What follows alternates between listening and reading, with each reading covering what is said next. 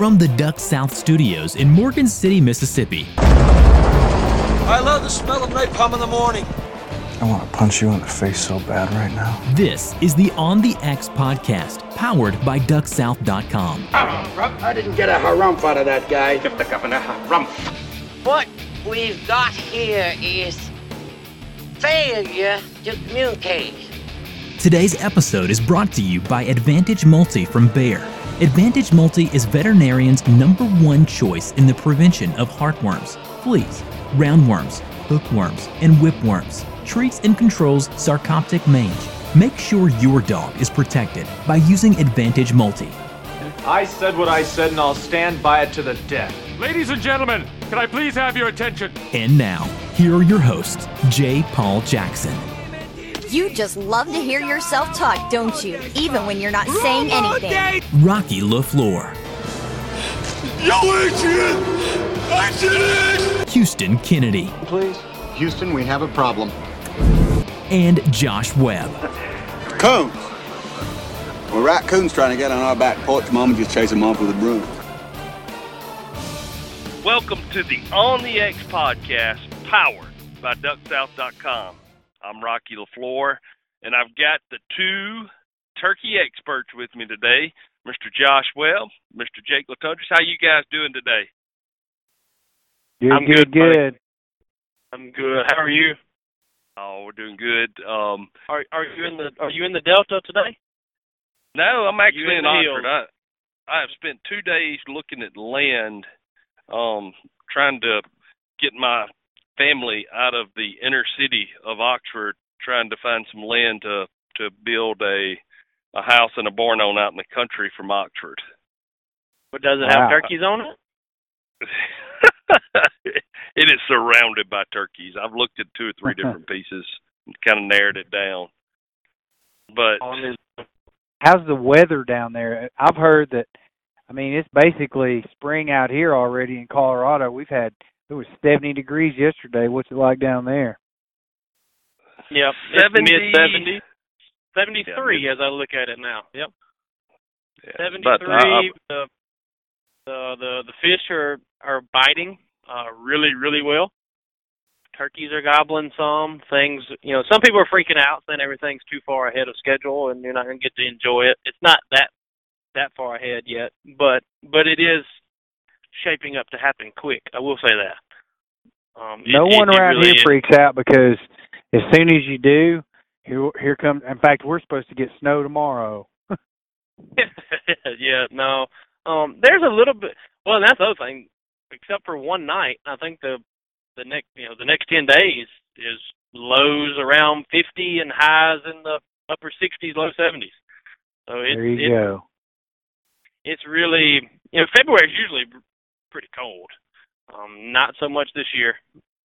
So so anyway, so spring activities are happening quick. Like I said, the the crappie spawn seems to be coming quicker than usual. Um, but turkeys turkeys are still bunched up from what I've seen and what I've heard. So it's not not too much to worry about yet. Is you know people are freaking out. Well, it's gonna be over with before season starts. Uh, it's not it's not it's not that bad yet. Uh, but they are they are a lot more active than usual for this time of year. I will say that.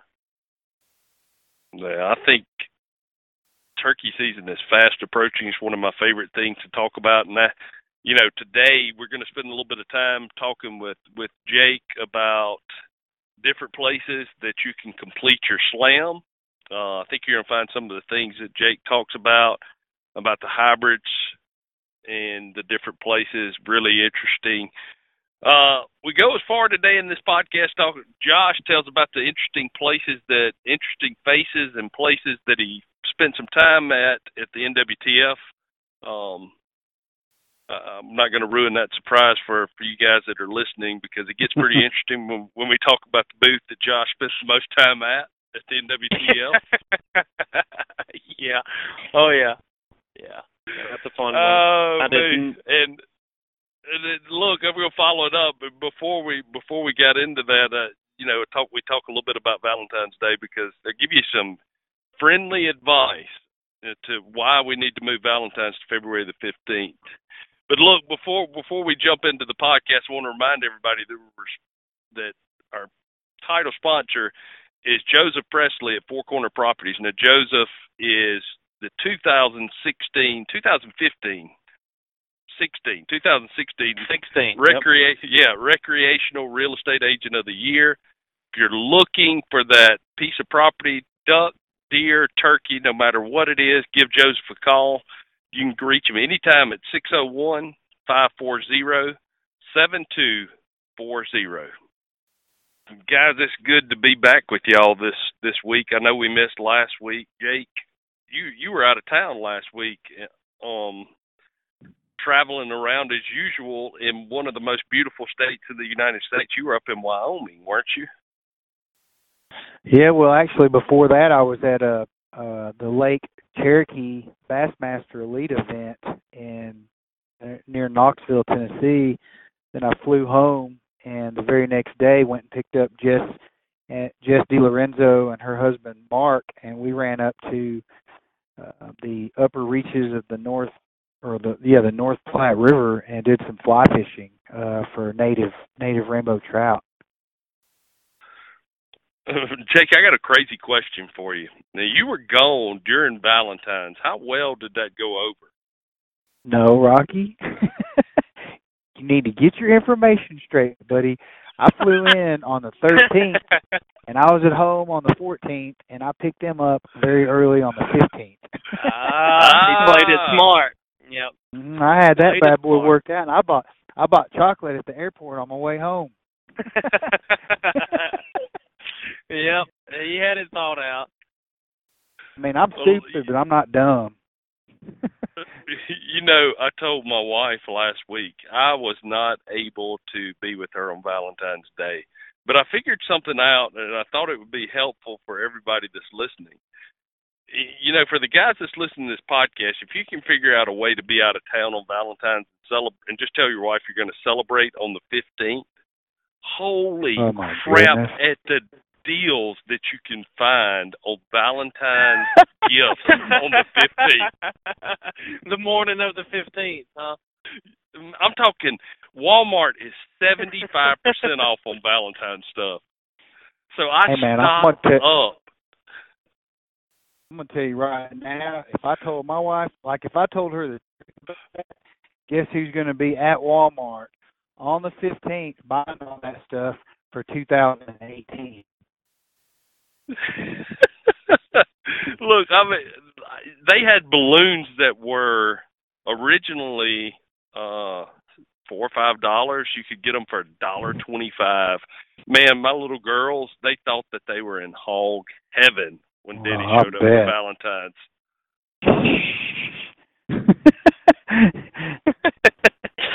um. Uh, well, that's that's good. I'm glad you glad you thought out Valentine's.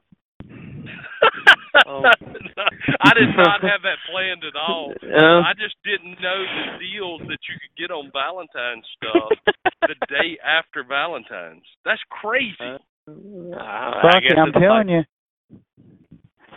You should go. You should go into my gear room downstairs in my basement. I cannot tell you how many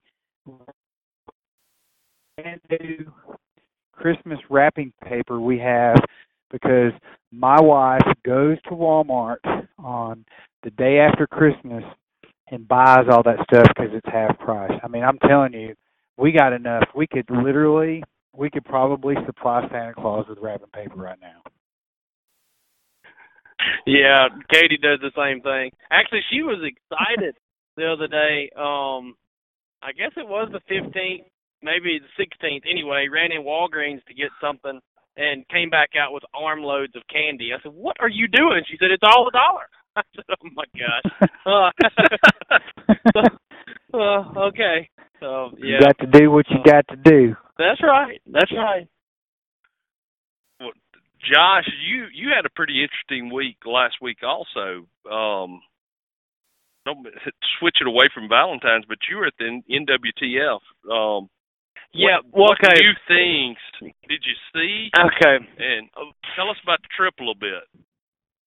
Um, well, for for everyone's entertainment, we can keep it on Valentine's for just a second. and it goes along with my trip. Did y'all get the picture that I sent you of the of one of the booths that was up there and product that was up there? we did. Holy crap! was that for real? That was dead serious.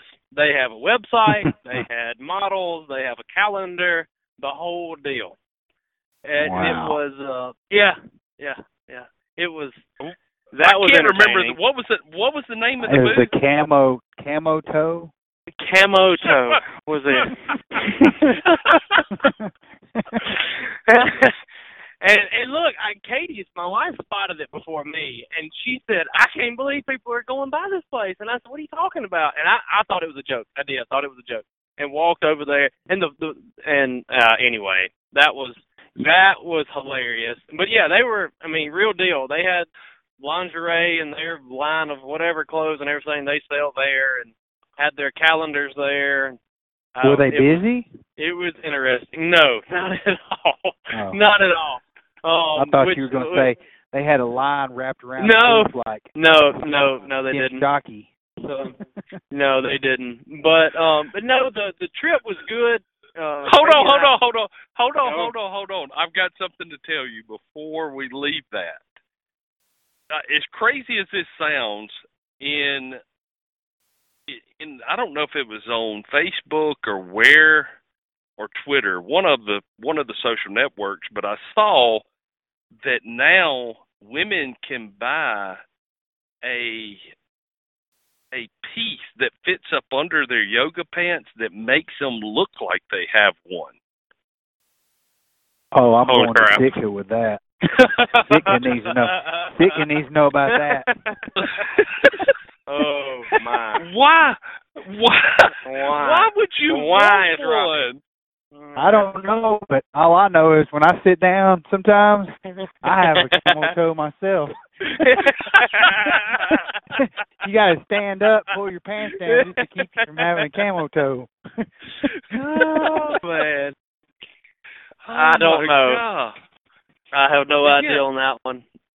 I- But I just, I mean, to I just want to know, like, like who, who had that idea and then took it to a manufacturer and was like, "Look, now take me serious, and I got, I got to show you this, okay?"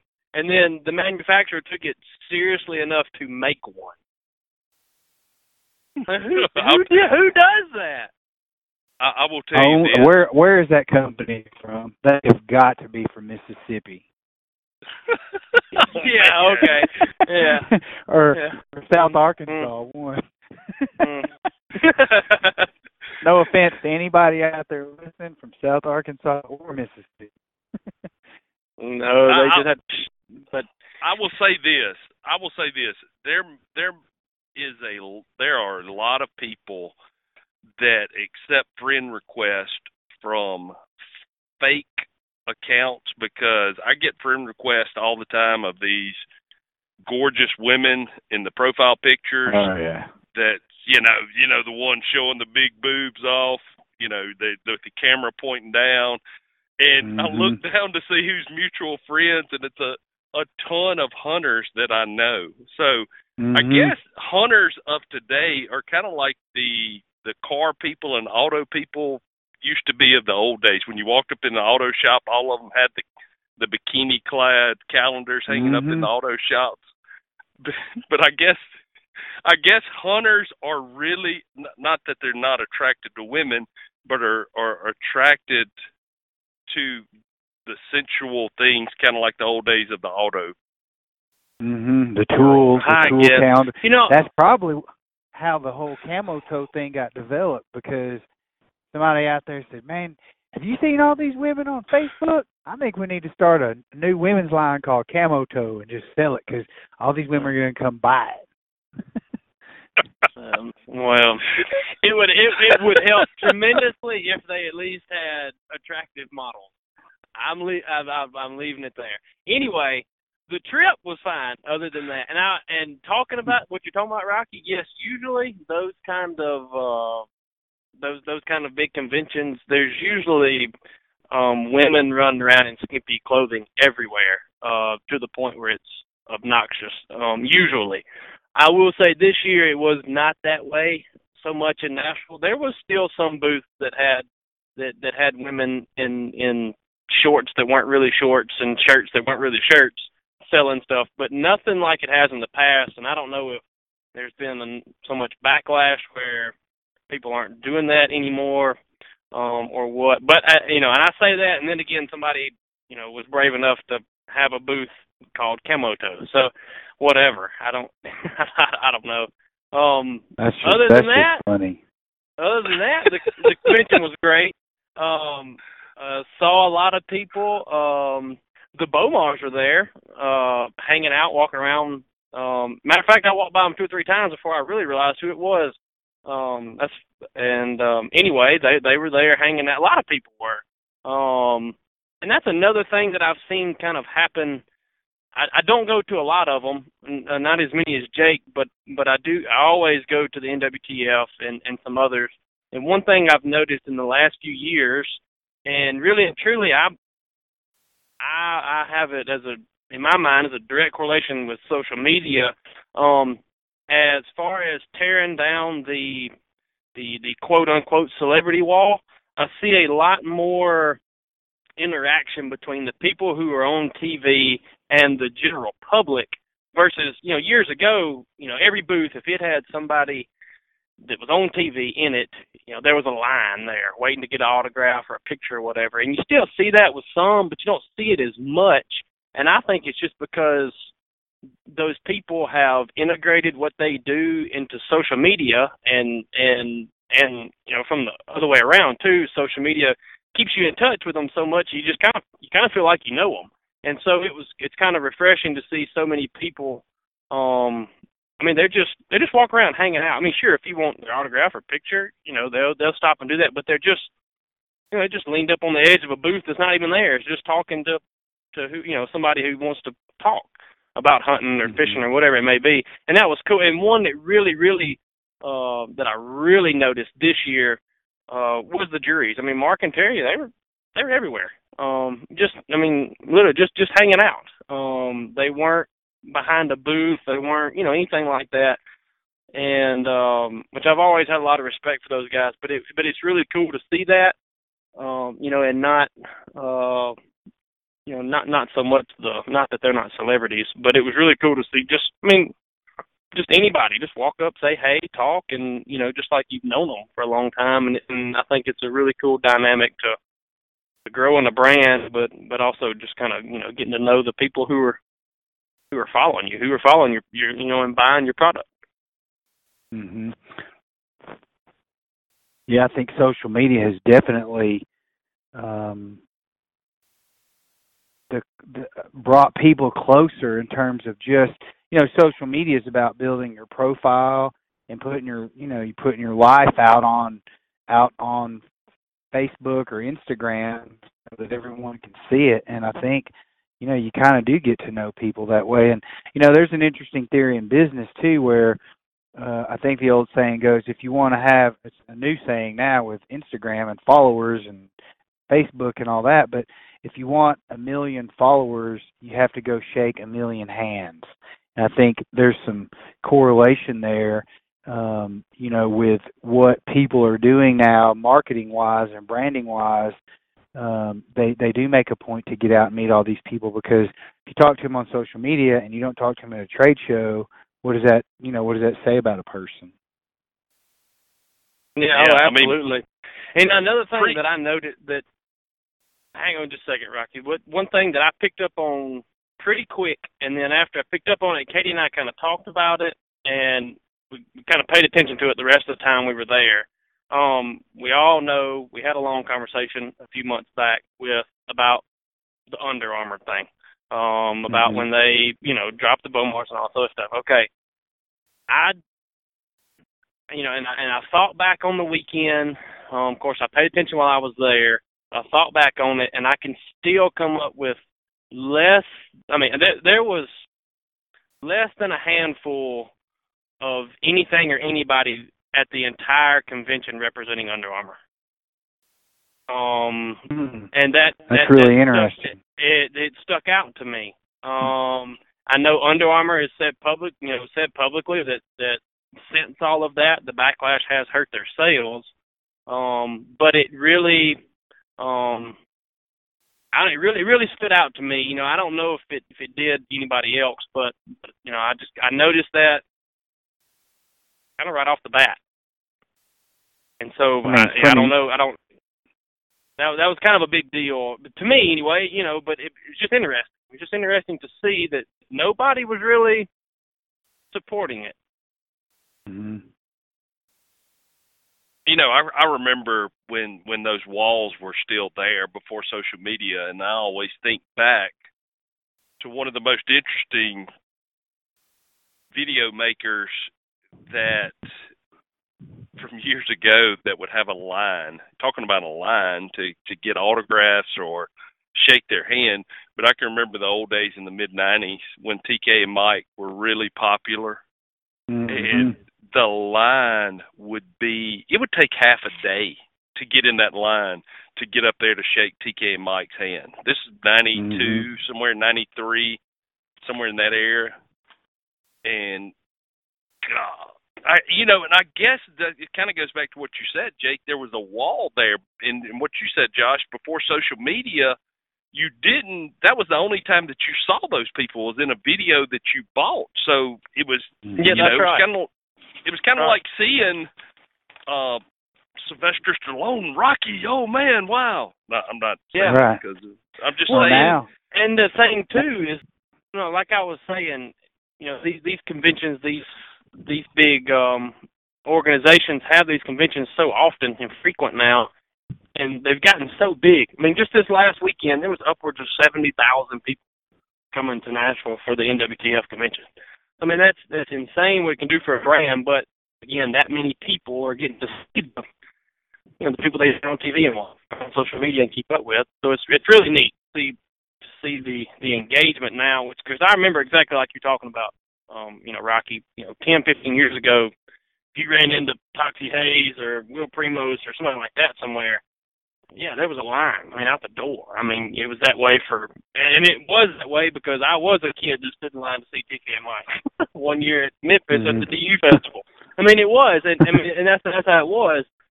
Um, so I don't. It, it's just really cool to see that, to see that changing with with the times. Well, Jake, look, before we go on to turkeys, I've got to ask you, you about your trip to Wyoming. What what were what was the temperatures like while you were up in Wyoming? Man, it was unusually warm like it is now. And to be honest with you, when Jess and I started talking about this trip and putting it together, we were developing this project idea, film project and photo project idea that we were going to go on a really cool fly fishing trip. Her husband loves to, to fly fish, so you know naturally we integrated him into the project, and we what we were hoping for was this wintry, snowy, blizzard fly fishing scene, which you don't see very often, and we were just kind of you know take it a different direction. And we get up there, and it's 65 degrees and sunny, and there's absolutely no snow on the ground at all. Wow. I mean, how how are the fish biting? Because this is all um, this is all native species of of the river, right? I mean, it's not turned. It's not they're native. Yeah, they're naturally fish. reproduced, recruited fish um, that are native to the area. They're not stocked. They're beautiful. They're they have long hook jaws. Their their spawning colors were starting to come in lots of the females were gravid with with uh, with roe fish eggs and the fish were biting. I mean we have i have some friends that guide up there so they were generous enough to uh, you know to to provide us with drift boats and they knew the lines to float in some of the deeper holes. And i think jess i filmed and photographed the whole thing and i never even wet a line but i would say that jess and mark caught 22 to 25 trout over 18 inches. And of those 22 to 25, I would say 10 to 12 of them were over 20, 21 inches. The biggest one, I think the biggest one Mark ended up catching, the very last fish that that was caught at the end of our trip was 22 and a half inches long. And I mean, you can go to any of our Instagram pages and see the fish. It, there, it was just a, a, you know, it was a world class trip, is what it was. We got lucky.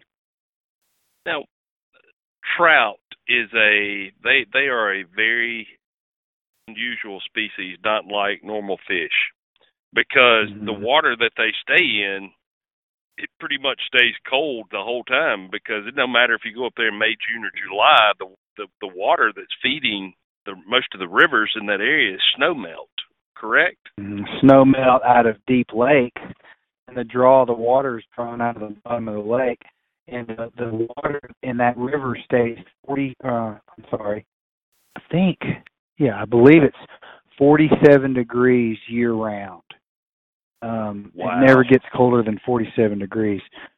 So yeah, I mean it, it's a it's a you know, it's a world-class fishery.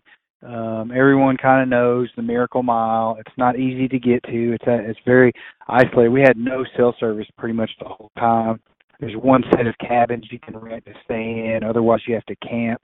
It's not total backcountry, but it's isolated. And the people that you see there, there are quite a few fishermen that travel there to, you know, to to pursue the, those trout.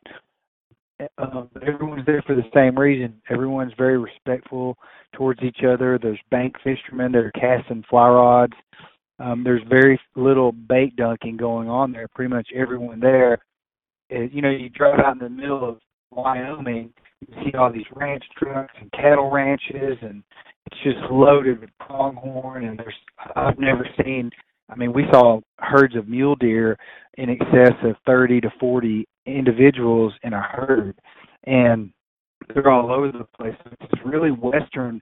Got this really western feel to it, and then you know, you show up on the river and you feel like you're jumping out of a Patagonia catalog or a, you know, uh, uh, some sort of fly, you know, an Orvis catalog. Everyone there's decked out and and you know, fly fishing attire. They've all got racks on their hoods that have fly fishing rod cases and holders, and it's a it's a it's a culture within a culture and you think the two cultures would clash, but they get along very, very well. It's pretty cool. I, I look forward to going back out there sometime in the next couple of years because I I'll have to tell you about my fishing expedition on another podcast, trout fishing the Bighorn, because this this mm. it's a good story. But look, let's talk a little turkey for a few minutes. Um, because we are leaving duck season. It wasn't much of a snow goose season from talking to people because the winter was so warm here, and we were actually going to have a couple of snow goose people on the podcast. But I'm going to tell you, I think that the major push of snow geese had already pushed far north by the time that duck season was over with, so there weren't, you know, wasn't a lot of snow goose hunting going on after the fact. So and I know the people that follow this podcast, a lot of them turkey hunt, and I know you two guys know a lot about turkey hunting. And outside of duck hunting, it is my favorite thing to do. There's nothing in this world. If crack cocaine is more addictive than turkey hunting, do not ever give me any crack cocaine. What what would be the shoveler equivalent of a turkey for you, Rocky? Just throwing it out there while we're on it. See, Jake, this is what happens when you bring up the word shoveler in front of Rocky. His heart races and his mind goes a thousand directions. He doesn't. He doesn't know what to do. uh, uh, okay, the so shoveler equivalent. Of so you really, you really want to hear my turkey equivalent to the shoveler in duck hunting? What will make me go off? Freaking turkey poachers, man! I have never seen in my life a sport where people think that there are no boundaries. Man, I look, I go on people's land and they give me acts. My brother is an entomologist. He checks about sixteen or seventeen thousand acres, and all of his farmers say, "Look, you you got free range of my land." Man, I I will be walking through some of this land, and out in front of me, it's almost like jumping deer. It's it's poachers. They take off running. right in front of you. I like that yards. analogy. Yeah, I mean it's crazy. They like just jump out in the road and then take off running right in front of you. And I just that's mind-boggling. So turkey that's poachers would be the equivalent of shovelers to me. If you want me to go off on a rant, no, I mean I just, but but that is a interesting topic, um, comment. Um, I mean, and you're right. Poachers are horrible when it comes to turkey hunting. It's just like uh, between that and and baiting turkeys, uh, and sitting there over Milo or corn and waiting on turkey to get there and kill it, and then brag for two weeks about it. Man, that that stuff drives me nuts. But that's not the that's not the turkey conversation we're we're having today.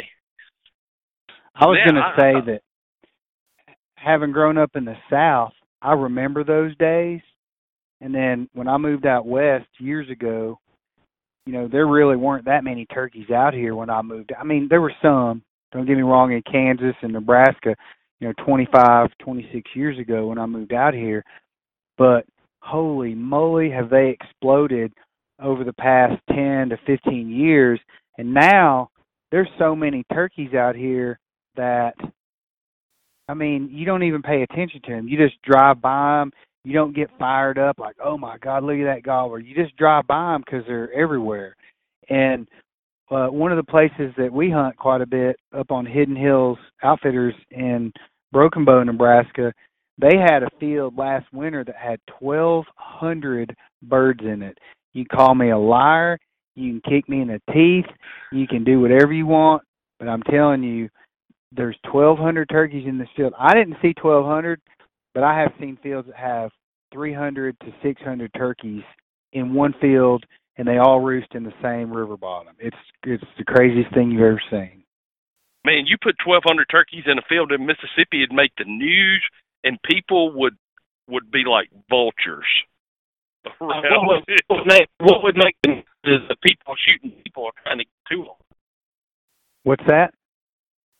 I think we lost him again.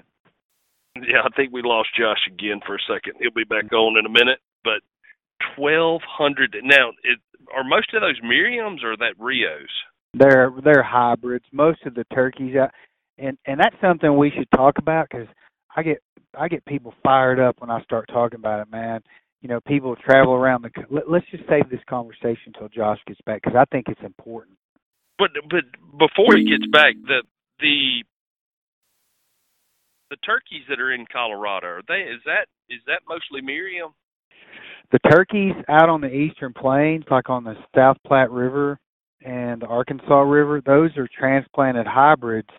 Um, that some of them are are Rio Eastern hybrids, and some of them are Rio Merriam hybrids. Okay, now when you get up into central Nebraska, you you're dealing mostly with Merriam Rio hybrids, and here's the prop. Are, are you back on, Josh? No, he's not on here yet. So the problem that exists, at least within the, you know, from a purist's perspective on turkey hunting, is that let's just say a guy decides he's going to go kill a, a grand slam. Okay, goes to Florida, he shoots his Osceola, he goes to Missouri, and he shoots Eastern, and then he comes to Nebraska or north central Kansas, and he shoots a Rio and a Merriam out of the same flock. Well, what you just really did was you just killed two birds that look like a Rio and a Merriam, but both of them have sprinkled DNA from the one or the other or both subspecies. So you really just killed two hybrids that are either Merriam dominant and or Rio dominant. So you didn't really go kill the Grand Slam. What you'd have to do is go to Texas or Oklahoma to kill your Rio, and then go all the way up into Pine. Ri- Either go up into the Front Range of Colorado, which is where the purest strain of Merriams exist, as far as I know, and the research I did several years ago. Um, um, the, the the pure, the truly pure strains of Merriam turkeys exist literally right out my back door in the Front Range of Colorado, and that's where they took years ago the NWTF we're transplanting these birds up into the Pine Ridge of South Dakota and uh, Nebraska and uh, in the Pine Ridge area around Devil's Tower in Wyoming, and even up into the um, what is it called prairie uh, prairie fire uh, the the northern New Mexico. They were getting all these birds out of out of Colorado and transplanting them into those areas. So those areas do have pure strains of Merriam's, and even up into Montana and Idaho, that's where you need to go to truly experience a Merriam hunt. It makes you know, river bottom in central Nebraska on the Platte River, you kill a turkey with white feathers is not a true Merriam. It's a hybrid. And you don't really, you know, if you're going to go fish for, if you're going to go, you know, if you're going to go experience something for the experience, the true pure and the true purest sense, then you know why don't you go up into the Ponderosa Pine um, elevation, which is where the Merriam thrives, and go hunt them in that environment because it is li- it is so beautiful and it is such a cool experience that if you're going to do it, go do it right. That that's just my opinion, and and you know I don't argue with people about it. It just gets people fired up. Um, but you know. Oh no, I knew that there were a lot of crosses, Rio and Merriam crosses in Nebraska, and it you it's is it is it possible to kill a Merriam in the very very northwest corner of Nebraska that would be all Merriam? Oh yeah, up in Pine Ridge, I used to hunt up there all the time. Uh the Pine Ridge, you know, that whole black the black forest of South Dakota really starts down in Pine Ridge in um in in Nebraska, northwest Nebraska, and it you know it covers all of uh, eastern Wyoming or northeastern Wyoming, up around Devil's Tower, all over the Mount Rushmore area of South Dakota, and I mean to go hunt to go hunt the Merriams are small. They they're probably the smallest turkeys uh, in the country. I mean, you might kill an adult gobbler in the mountains in the black in the Black Hills, uh, South Dakota, or even the Front Range of Colorado, full grown three year old or four year old gobbler that might weigh 18 pounds or 17 pounds full grown with half inch spurs and a seven and a half inch beard just because they live in this rugged country. And um you know they just they just don't have access to agriculture. They live off of native forage like bugs and natural seeds and whatever and and whatever they can find. You know, it's not like they're out feeding in, in I mean, some of them do, but most of them aren't out feeding in cornfields like they do you know, down down south in the Midwest. But talking you know, about the hybrids, Jake, I've heard that that there's been multiple discussions about whether or not to somehow make it a distinct, separate, um, you know, to set it apart completely to where it would be a part of the slam. Then you'd have that? to kill.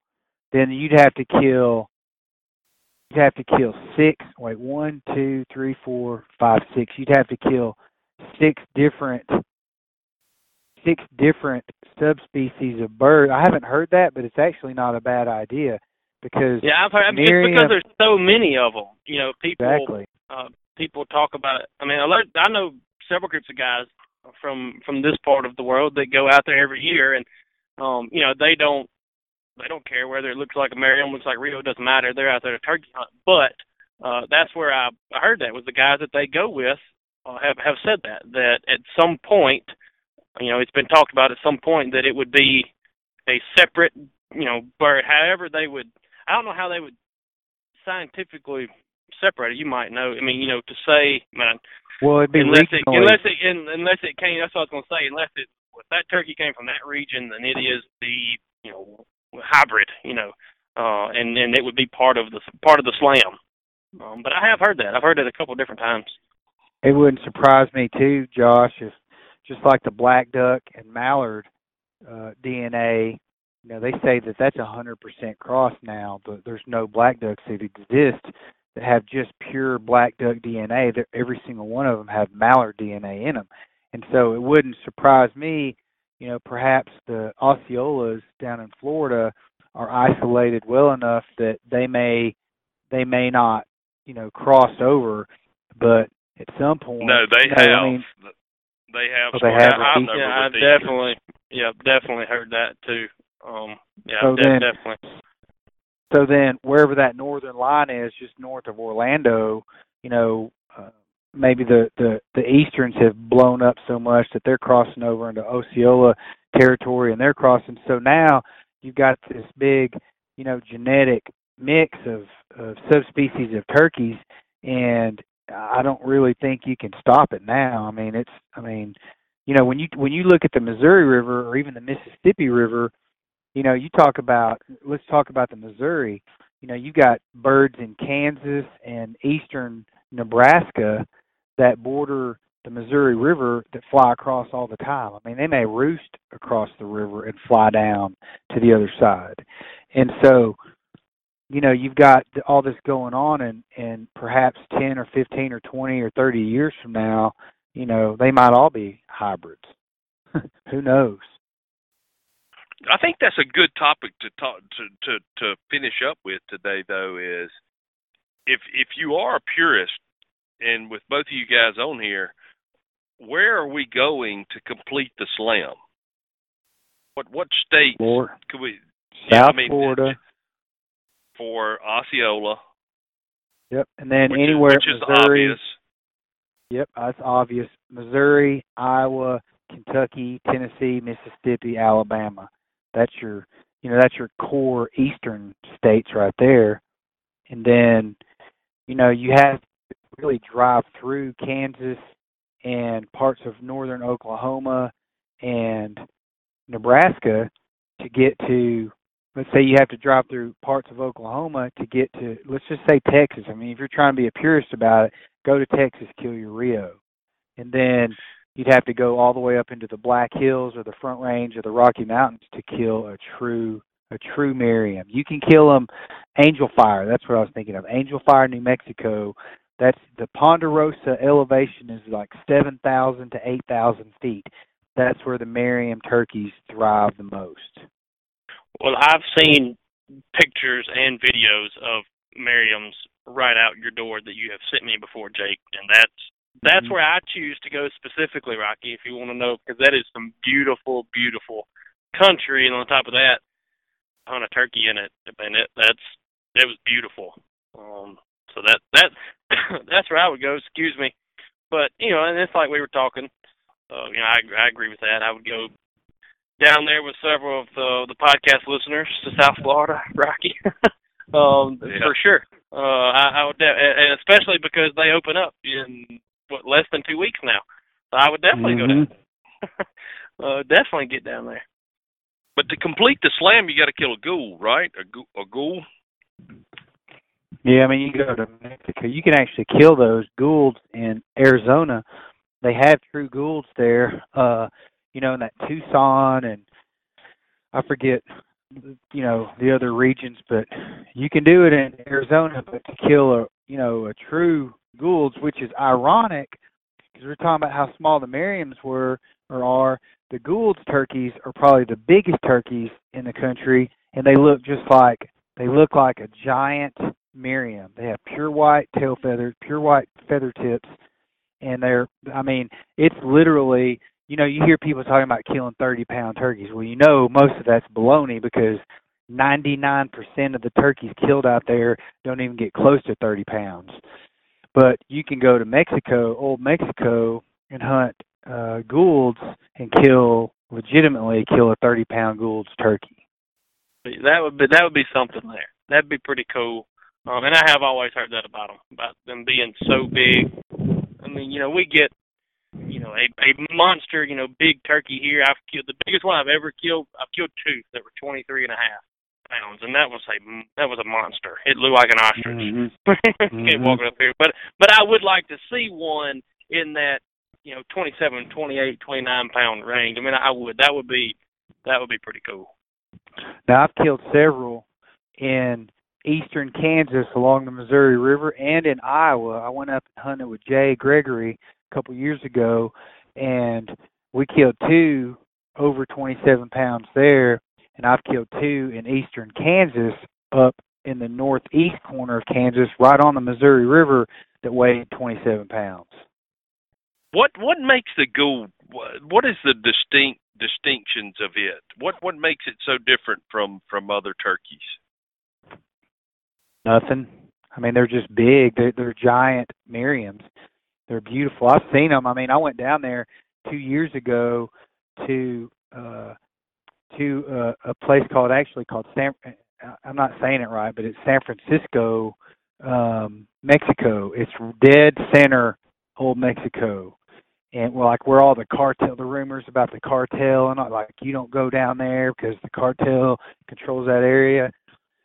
We went down there to talk to an outfitter because he wanted uh he wanted publicity um and he wanted to stimulate his Coues deer and his Gould's turkey um, opportunities. So we actually flew down there, went to his ranch, and saw these turkeys. And I'm telling you, the the things look pretty historic. They look like freaking ostriches running around. And there's a there's lots of them. There's they're they're you know there's abundant as I wouldn't say Rios are, but they're as abundant as you know the Merriams are up here and up in up in northeast northwest Nebraska. So do they have they have these big long legs, kind of like an Osceola? Because you know Osceola, they they look when they're standing yeah. out in the field, they they're they're six inches taller than a than an Eastern. Eh, just looking yeah, at these, them, I'm yeah, the Goulds look they look round, they look bigger bodied. So I don't know how long their legs are compared to an Osceola, but but they they don't look like that. They don't look like they're walking around on stilts like a like a an Osceola does. They just look big and round. They look like giant beach balls is what they look like. you know, coming into today, I and we'll get into it in the next podcast, but we were going to talk about some of the the senses of turkeys and having Jake on here as a wildlife biologist, I'm sure he could delve deep into it. Josh, with all the experience that he has in the woods with them, so we'll have to cover that next time. Um, it's been a great podcast because I, I thought this is all pretty interesting, giving people information because I, I know a lot of people are probably trying to book a hunt now to get to these places to complete a slam. I thought you guys gave some great information pertaining to that. Can we talk about? Can I just mention a couple outfitters that are really good outfitters that I've worked with that do offer um, some really great hunts for people that want to travel out west to kill uh, either hybrids or or uh, Merriam's turkeys? Heck yeah, man! Go ahead. Well, there's there's a uh, an outfitting service uh, out of Bayard or Broadwater, Nebraska, uh, by the name of Prairie Rock Outfitters, and they have they have a ton of turkeys. They've got they do have uh, properties up in the north northern uh, northwestern sections of Nebraska where you can go kill the true Merriams, where they have you know ranching and farm land uh, down lower towards the Platte River, the North Platte River for for uh, for hybrids, and they got lots of them. I mean, it's not unusual to see two or three hundred birds in one roost. And then you've got Hidden Hills Outfitters, which is in Broken Bow, Nebraska. Um, they're pretty much 100% hybrids, but you know those are the people that I was speaking of that have, you know, 300, 500, 600, 1200 turkeys in a flock, and it's just, I mean, it's it it'll blow your mind. uh, Josh, have you ever been out? You've you've been. You said you'd been to Kansas before. No, no, I haven't. I've been to South Dakota, but not turkey hunting. I've been out there hunting, but not turkey hunting. Um, no, and that's something that Katie and I have got to uh, got to start is is start getting our our slam, uh, especially you know, and one reason that that I really want to do it, I guess selfishly, we you know, try to at least in the next next five six years is because of so much hybridization. Because I'm afraid at some point you're going to have to go to like this county to kill a Merriam. you know, this this it's going to be so right. specific that it's going to be hard to do. Um, mm-hmm. so that you know that that's one reason that that I you know want to uh want to get on as as quick as possible. But no, I never have been out there turkey hunting Rocky. Um, I never. And Jake, you were talking about going down to to uh, Mexico. I, I do have one funny story. A guy that I know goes to Texas every year. They go to South Texas every year, and he's been going for I don't know seven, eight years that I know for sure. And anyway, he just after a trip year before last came back he said, I'm never going back again, never going back again. And I said, Why? I mean, he's been going to the same place. He said, I just, I've had enough with them. He kept saying them. I said, What are you talking about? And he said, I've had enough with the illegals. He said, I can't freaking turkey hunt from running around in the bushes. And he said, and then, and then the the border patrol, you know, they because when they see them, you have to report them, you know. And he said, he said, so I'm out there. He said, I'm being selfish, don't even want to call the law because I want to kill a turkey. I don't care what this Mexican's doing running around.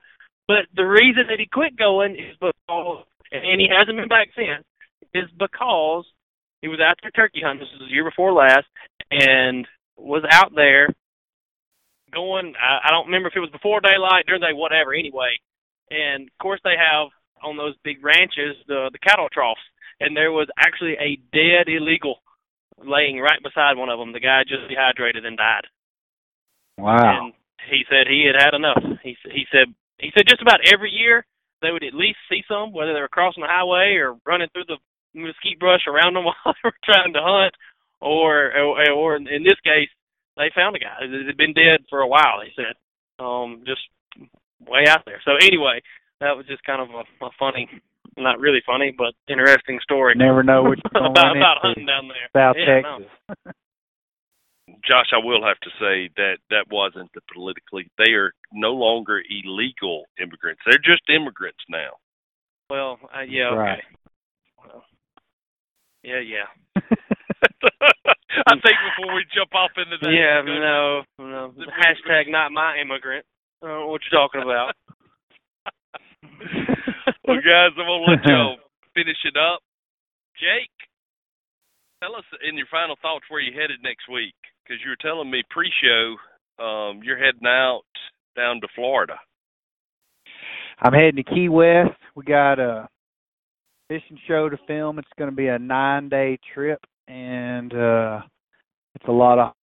It's it's not what people think it is. I'm going to Key West. I'll hardly see Key West, and I hardly even uh, see much more than my hotel. But heck, you know, it's a dirty job. Somebody's got to do it. All right, Josh, leave us leave us with a, a, a great final thought here. Well, I'm not going to Key West, so uh, I I guess um, I don't know what my final thought is. I wish I could be in South Florida next week because turkey season opens down there. So anybody that's listening to this, I would appreciate you give us an update of how things are going. Um, but as as far as everything around here, turkeys are gobbling some. They are, but it's nothing to freak out about. They're not they're not ahead of of normal for this time of year. And I really don't have a lot, Rocky. I don't. I don't have a lot. I'm not. Hey. I'm not too full of information today. Next week, when we talk about turkeys again, let's start off right off the bat talking about turkeys because y'all got my y'all got me wanting to talk about turkeys now. Man, it is nothing better than a. Mm, I could sit around and talk about it. You know, I could sit. I'll say this: I could sit around and talk about ducks. This, I'll leave this as my final thought. I could sit around and talk about ducks all day, but I could sit around and listen about turkeys all day. Mm-hmm. Just you know, hanging out with, especially with two expert turkey guys like y'all. Man, I could sit around and listen to the knowledge pour out of y'all and the wisdom from tough hunts. Just, just sitting From mistakes. Yeah, Yeah, that's the only way true. wisdom's gained. That's true. But all right, guys, we're gonna have to go for for Josh and Jake. We appreciate you joining us for this edition of the On the X podcast, powered by DuckSouth.com.